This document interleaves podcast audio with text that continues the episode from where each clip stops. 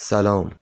به پادکست آخرین شاهد روایتی داستانی از پرونده های جنایی واقعی خوش اومدید.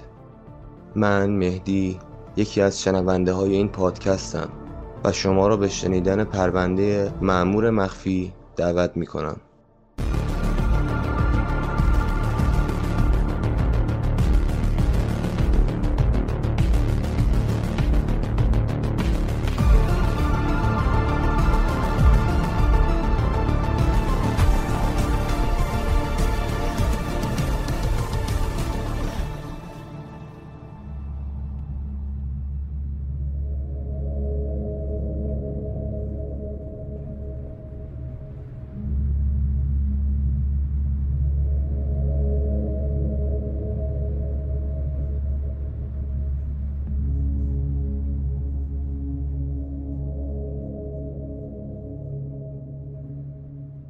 سال 1986 برای پلیس سال مهمی بود. یه جهش بزرگ علمی و فنی که تحقیقات جنایی کل دنیا رو متحول کرد. تو لستر انگلیس یه متخصص ژنتیک به تکنیکای جدیدی برای انگشت نگاری و ثبت نمونه دی ای رسیده بود. روش های ژنتیکی جدید تو همون سال برای اولین بار استفاده شد و نتیجهش محکوم کردن یه متجاوز جنسی بود. اوایل همون سال شری و جان سومین ماه از زندگی مشترکشون رو تو منطقه ون نایز تو لس آنجلس آمریکا جشن می‌گرفتن.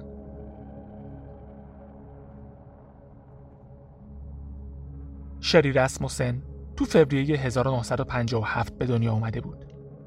بچه وسط، یه زن مهربون، آروم و با ملاحظه. اهمیتی که به دیگران می‌داد و علاقش به کمک به اطرافیانش شری رو از همون 16 سالگی به سمت حرفه پرستاری کشوند. تا 29 سالگی مدیر بخش مراقبت های اورژانسی بیمارستان گلندیل شده بود. همه براش احترام قائل بودن و تو کارش کم نمیذاشت. حتی اگه به قیمت فدا کردن خواسته های خودش بود. یه پرستار واقعی. جان راتن تو اورگن به دنیا آمده بود. سپتامبر 1958. نزدیک دو سال از شری کوچیکتر بود. از بچگی عاشق بسکتبال بود. بعد از پذیرش تو دانشگاه معتبر UCLA هم دست از علاقش به بسکتبال بر نداشت. یه دانشجوی منظم و خوشمشرب که تو 1982 با مدرک مهندسی مکانیک فارغ و تحصیل شد و چند وقت بعد توی شرکت تولیدی مشغول به کار شد. جان و شری توی مهمونی تو بهار 1984 با هم آشنا شدن. جان بلافاصله به شری علاقمند شد و شماره شری رو از یکی از دوستای مشترکشون گرفت. از همون قرار اول عاشق هم شدن. شری دوست جدیدش رو به خانوادهش معرفی کرد و جان به همراه خانواده رسموسن زیاد به پیکنیک و تفریح و مخصوصا قایق سواری می‌رفت. می 1985 عقد کردن. کارای عقد جان به شری یه ماشین بود. اواخر همون سال مراسم ازدواجشون رو هم گرفتن. دوستا و خانواده می‌گفتن جان و شری یه زوج رویایی و ایدئالن که با تمام وجود عاشق همن. تو سومین ماه گرد ازدواجشون 23 فوریه 1986 جان سه شاخه روز قرمز به شری داد. به نشونه سه ماهی که از ازدواجشون میگذشت. شری گلای روز رو توی گلدون روی میز نهارخوری گذاشت.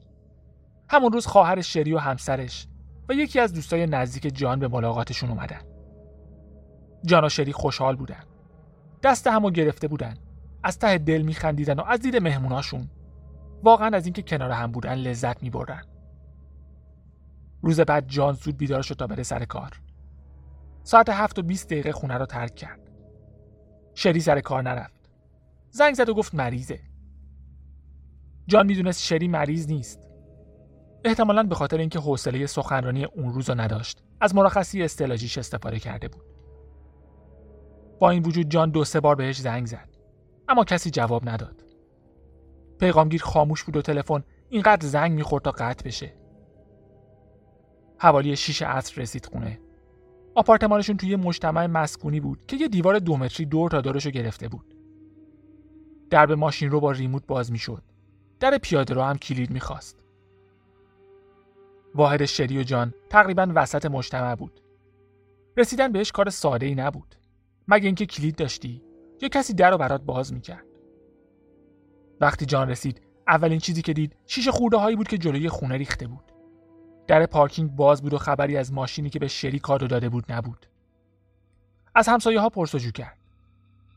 یکیشون می‌گفت بیشتر روز وضعیت خونه همون جوری بوده. از تقریبا نه و نیم صبح دیده بود که در پارکینگ بازه و ماشین نیست. دری که از پارکینگ به داخل آپارتمان می رسیدن باز بود. از پله ها رفت بالا. اتاق نشیمن زیر و رو شده بود. گلدون روی میز شکسته بود و تکه هاش همه جای خونه پخش شده بود. کشوها رو کشیده بودن بیرون و وسایلش روی زمین ریخته بود. ویدیو و اسپیکرها از تلویزیون جدا شده بود و پایین پله ها بود. انگار یه نفر می‌خواست اونا رو ببره ولی پشیمون شده بود یا نتونسته بود. جسد شری تو اتاق نشیمن روی زمین افتاده بود. هنوز لباس خواب تنش بود. صورت و بدنش پر از کبودی و بریدگی بود. چشماش باد کرده بود و یه جای گاز گرفتگی روی ساعد چپش بود. جان با مرکز تماس اضطراری 911 تماس گرفت. وقتی کارگاه های پلیس لس آنجلس و جرمشناسای پزشکی قانونی رسیدن دنبال هر رد و اثری گشتن که ممکن بود اطراف جسد شری مونده باشه. از هر چیزی که دیدن نمونه برداشتن. همینطور نمونه از واژن برای اینکه ببینن حمله جنسی هم بوده یا نه. و نمونه از بزاقی که بعد از گاز گرفتن روی دست شری مونده بود. سه بار به سینهش شلیک شده بود. گلوله ها از یه تفنگ کمری کالیبر 38 با لوله تقریبا دو اینچی بود. اما نتونستن مدل اسلحه رو دقیق مشخص کنن. کارگاه پرونده بعد از بررسی صحنه جرم مطمئن بود می‌دونه چی شده. یه سرقت که مطابق برنامه پیش نرفته. دو مهاجم از در جلوی خونه وارد شدن. چون نشونه از ورود به زور نیست. یکی مشغول باز کردن ویدیو و اسپیکرها شده و یکی رفته طبقه بالا. مقتول رو دیده و جا خورده چون انتظار نداشتن کسی خونه باشه. تو همون طبقه بالا با هم درگیر شدن.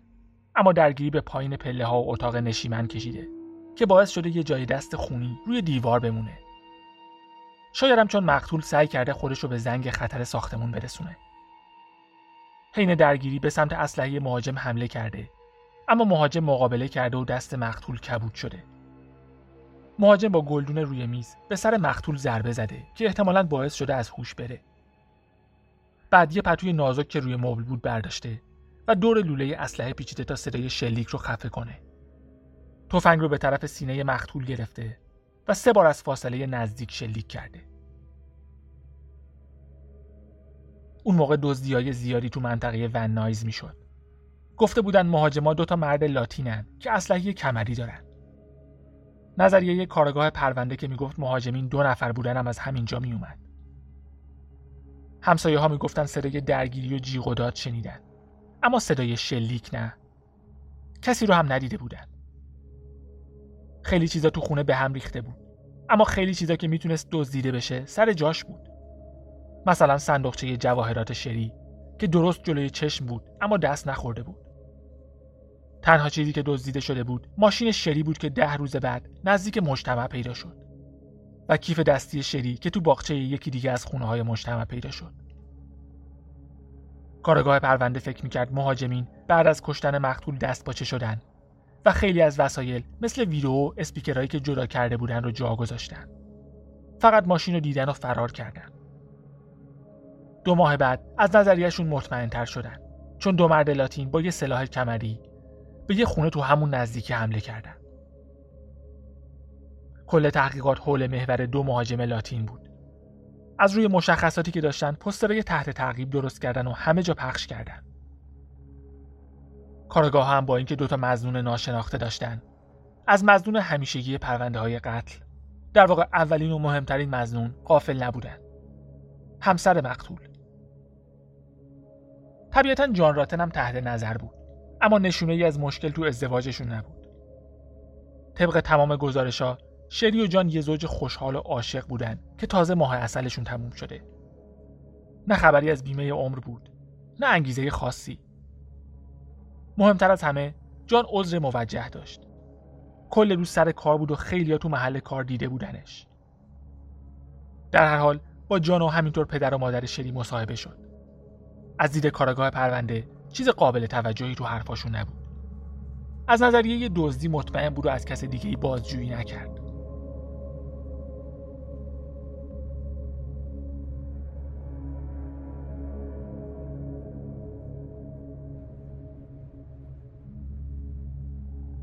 دو مرد لاتین هیچ وقت شناسایی نشدن. با تموم شدن سال 1986 پرونده قتل شری هم حل نشده موند. مدارک مهرموم شد و پیش هزاران پرونده حل نشده دیگه تو بایگانی پلیس جا خوش کرد. سال بعد پدر و مادر شری یک کنفرانس خبری برگزار کردند و ده هزار دلار جایزه برای هر اطلاعاتی گذاشتن که منجر به دستگیری قاتل دخترشون بشه. پدر شری گفت نزدیک دو ساله که تو این جهنمیم. نمی‌دونیم کی این بلا رو سر شری آورده و چرا. فکر نمی‌کرد قضیه دزدی باشه. مدام به کاراگاه اصرار می‌کرد احتمالات دیگر رو هم بررسی کنن. اما بهش می‌گفتن حتما فیلم های پلیسی زیاد می‌بینی. یه نامه برای رئیس پلیس لس آنجلس نوشت اما جوابی نگرفت. تو سالهای بعد مرتب به پلیس زنگ می‌زدن و پیگیری می‌کردن. وقتی خبر آزمایش های دی ای رو شنیدن پیشنهاد دادن با هزینه شخصی آزمایش های لازم رو برای پرونده شری انجام بدن اما کسی قبول نکرد بهشون گفتن بهتره با مرگ دخترشون کنار بیان و به زندگیشون ادامه بدن. برعکس پدر و مادر شری جان زیاد پیگیر نبود. نتونست با اتفاقی که افتاده بود کنار بیاد و کم کم به حاشیه رفت. خیلی از دوستا و بستگان شری از دست جان عصبانی بودن که اینقدر بی تفاوته زیاد فشار نیاورده بود. انگار قبول کرده بود که پرونده حل نشده باقی میمونه.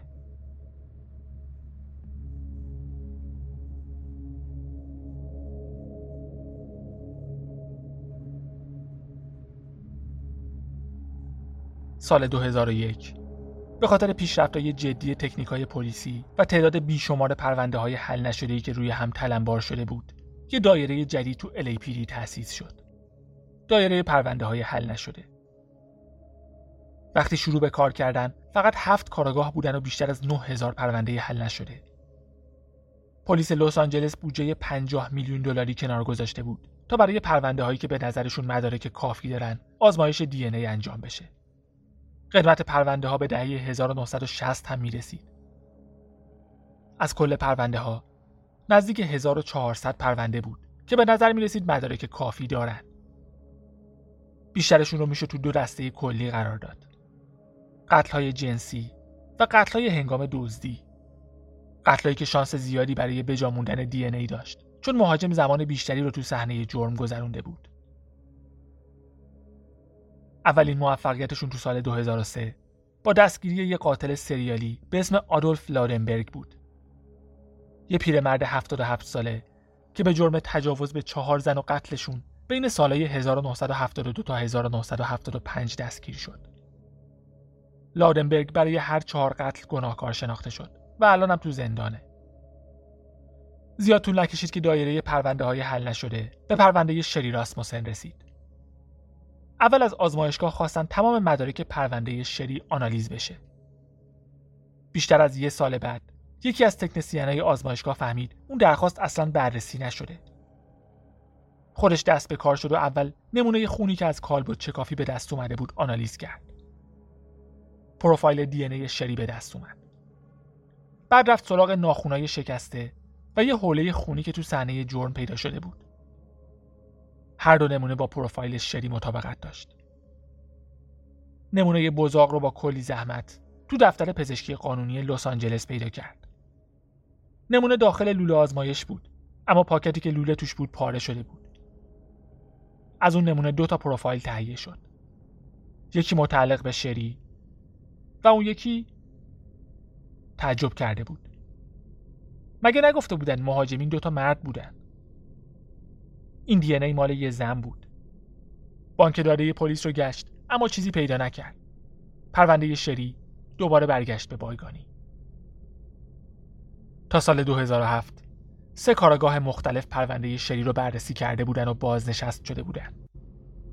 دایره پرونده های حل نشده پرونده بیشتر از چهل قتل رو حل کرده بود. اما تعداد زیاد پرونده ها و فضای کم دایره مجبورشون می‌کرد فقط پرونده هایی رو پیش خودشون نگه دارن که دارن روش کار می‌کنن پرونده شری برگشت به اداره پلیس ونایز و دو سال دیگه دست نخورده موند.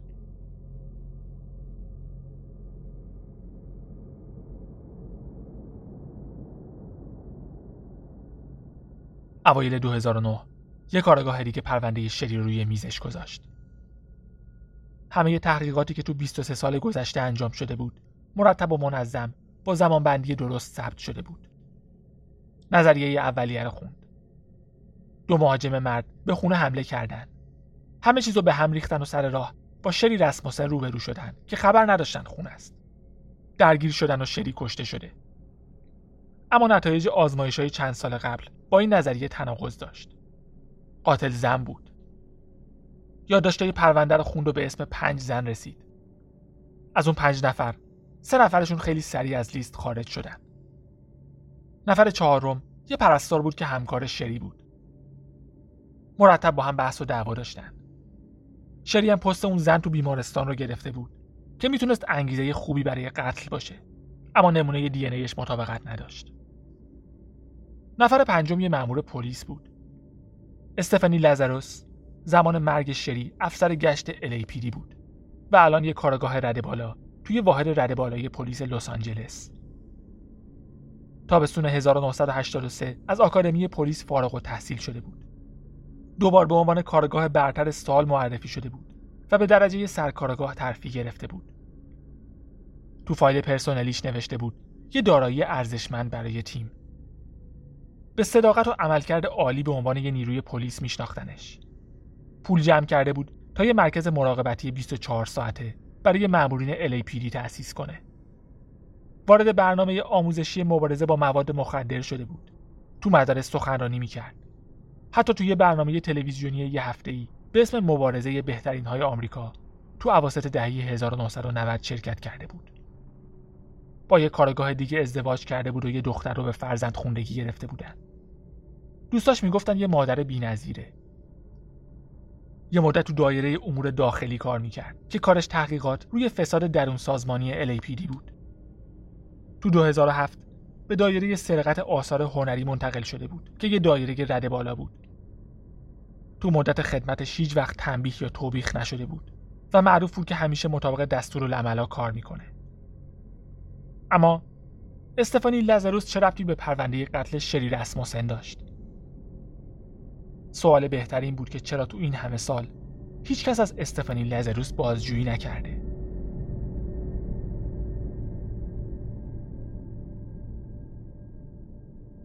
دوست دختر سابق جان که هم جان و هم پدر و مادر شری بارها به عنوان مزنون ازش اسم برده بودن.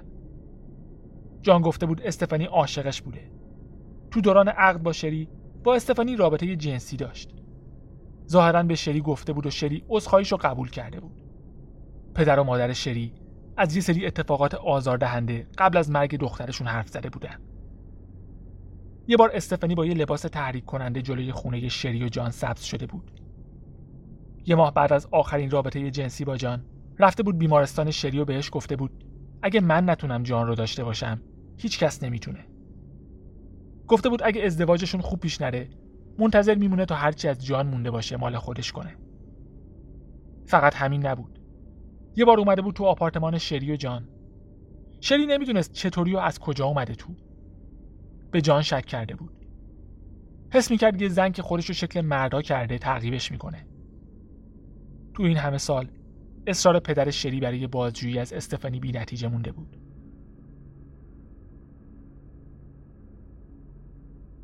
کارگاه ها از دایره سرقت و قتل تو دفتر مرکزی LAPD کمک گرفتن. خیلی مهم بود که هیچ کس خبردار نشه. یه اشتباه ساده می‌تونست به قیمت از دست رفتن کل پرونده تموم بشه. شبا پشت درای بسته کار می‌کردن و استفانی رو با اسم مستعار صدا می‌کردن. نفر پنجم نه مدارک کاغذی از خودشون به جا میذاشتن نه با هیچ کس دربارش حرف می‌زدن مزنون اصلیشون تو دایره امور داخلی کار می‌کرد و حالا خودش تحت تعقیب و تحقیق بود جالبتر این که اون طرف راه رو تو اتاق روبرویی کار می‌کرد. یکی از کارگاه ها یادش اومد اواسط دهه 1980 مامورای LAPD هفتیرای اسمیسن وسون کالیبر 38 داشتن. سلاح کمکیشون بود. اسم استفانی لازروس رو وارد سیستم کردند.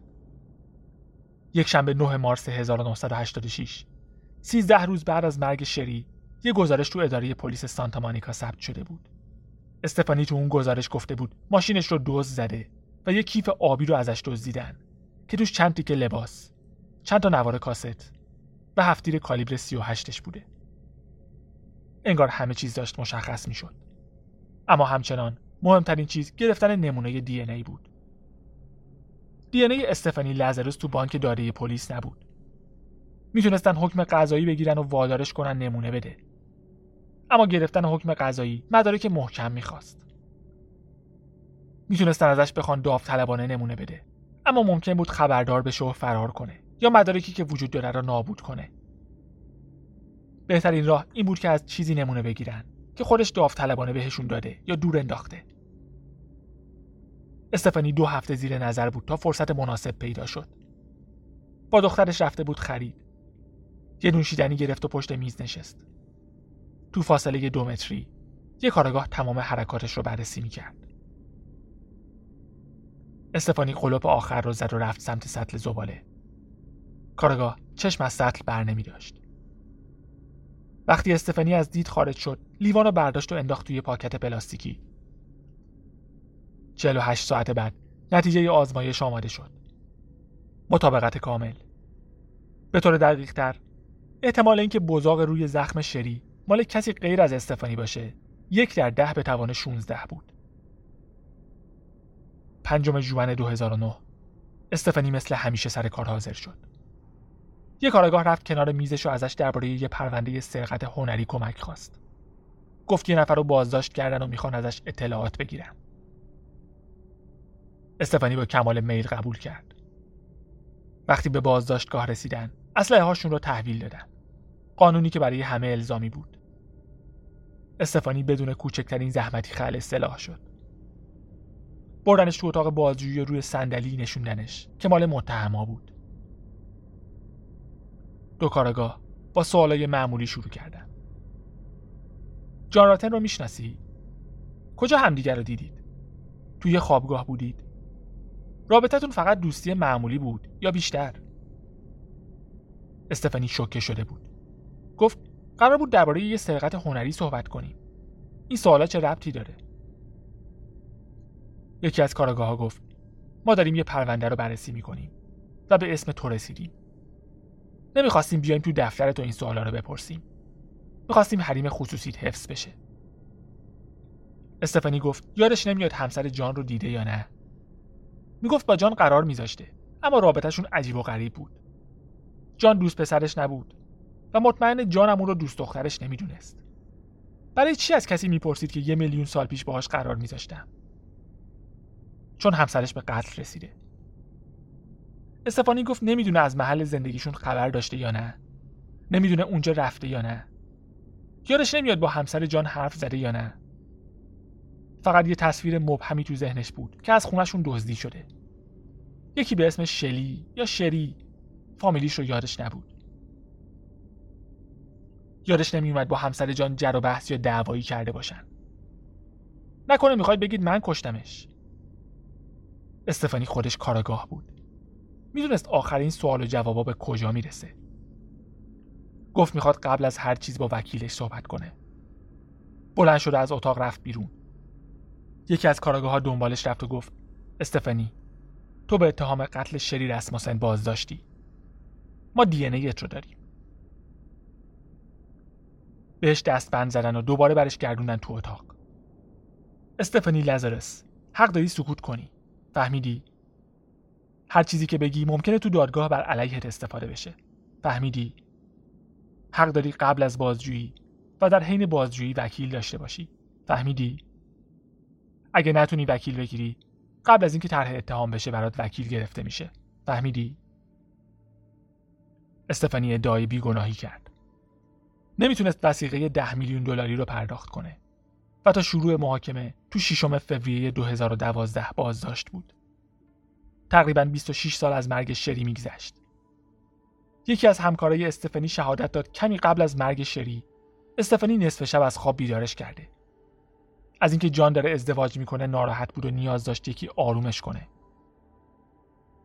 جان نامه ای رو خوند که مادرش گرفته بود استفنی تو اون نامه نوشته بود من واقعا عاشق جانم و تو این یه سال نابود شدم فکر نمی کنم هیچ وقت بتونم تصمیمش برای ازدواج رو درک کنم.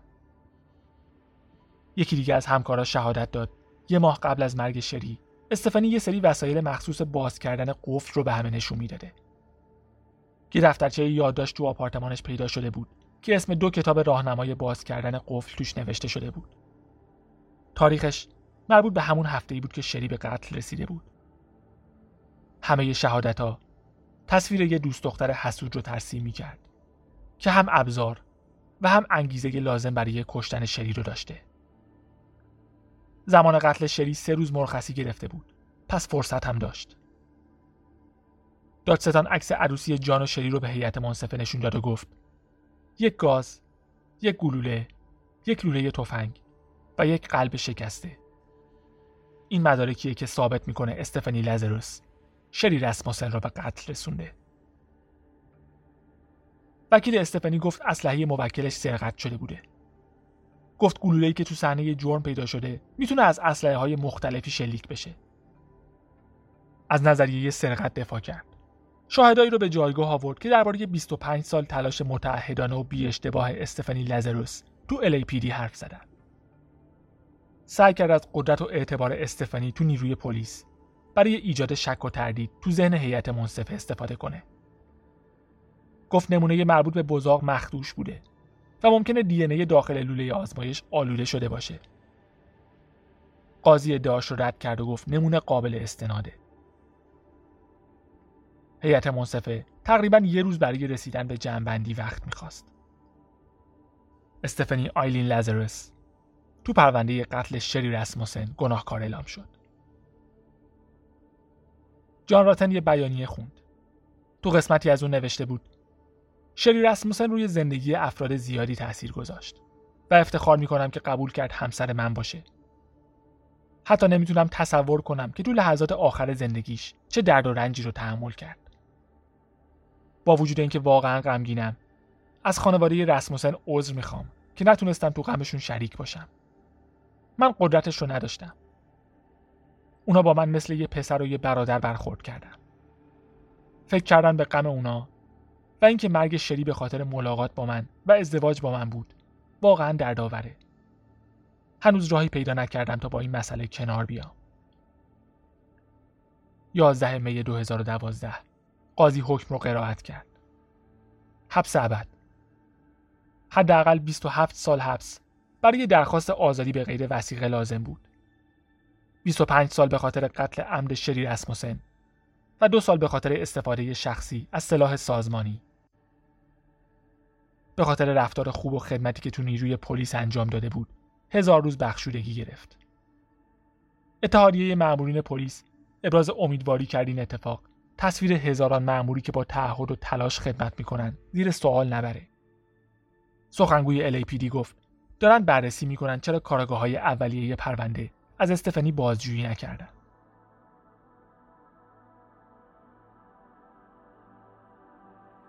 استفانی بلافاصله درخواست تجدید نظر کرد. گفت بیشتر از دو دهه از پرونده گذشته و فرایند تفهیم اتهام و محاکمه با طی مراحل قانونی انجام نشده. گفت حکم تفتیش خونه و رایانه شخصیش قانونی نبوده.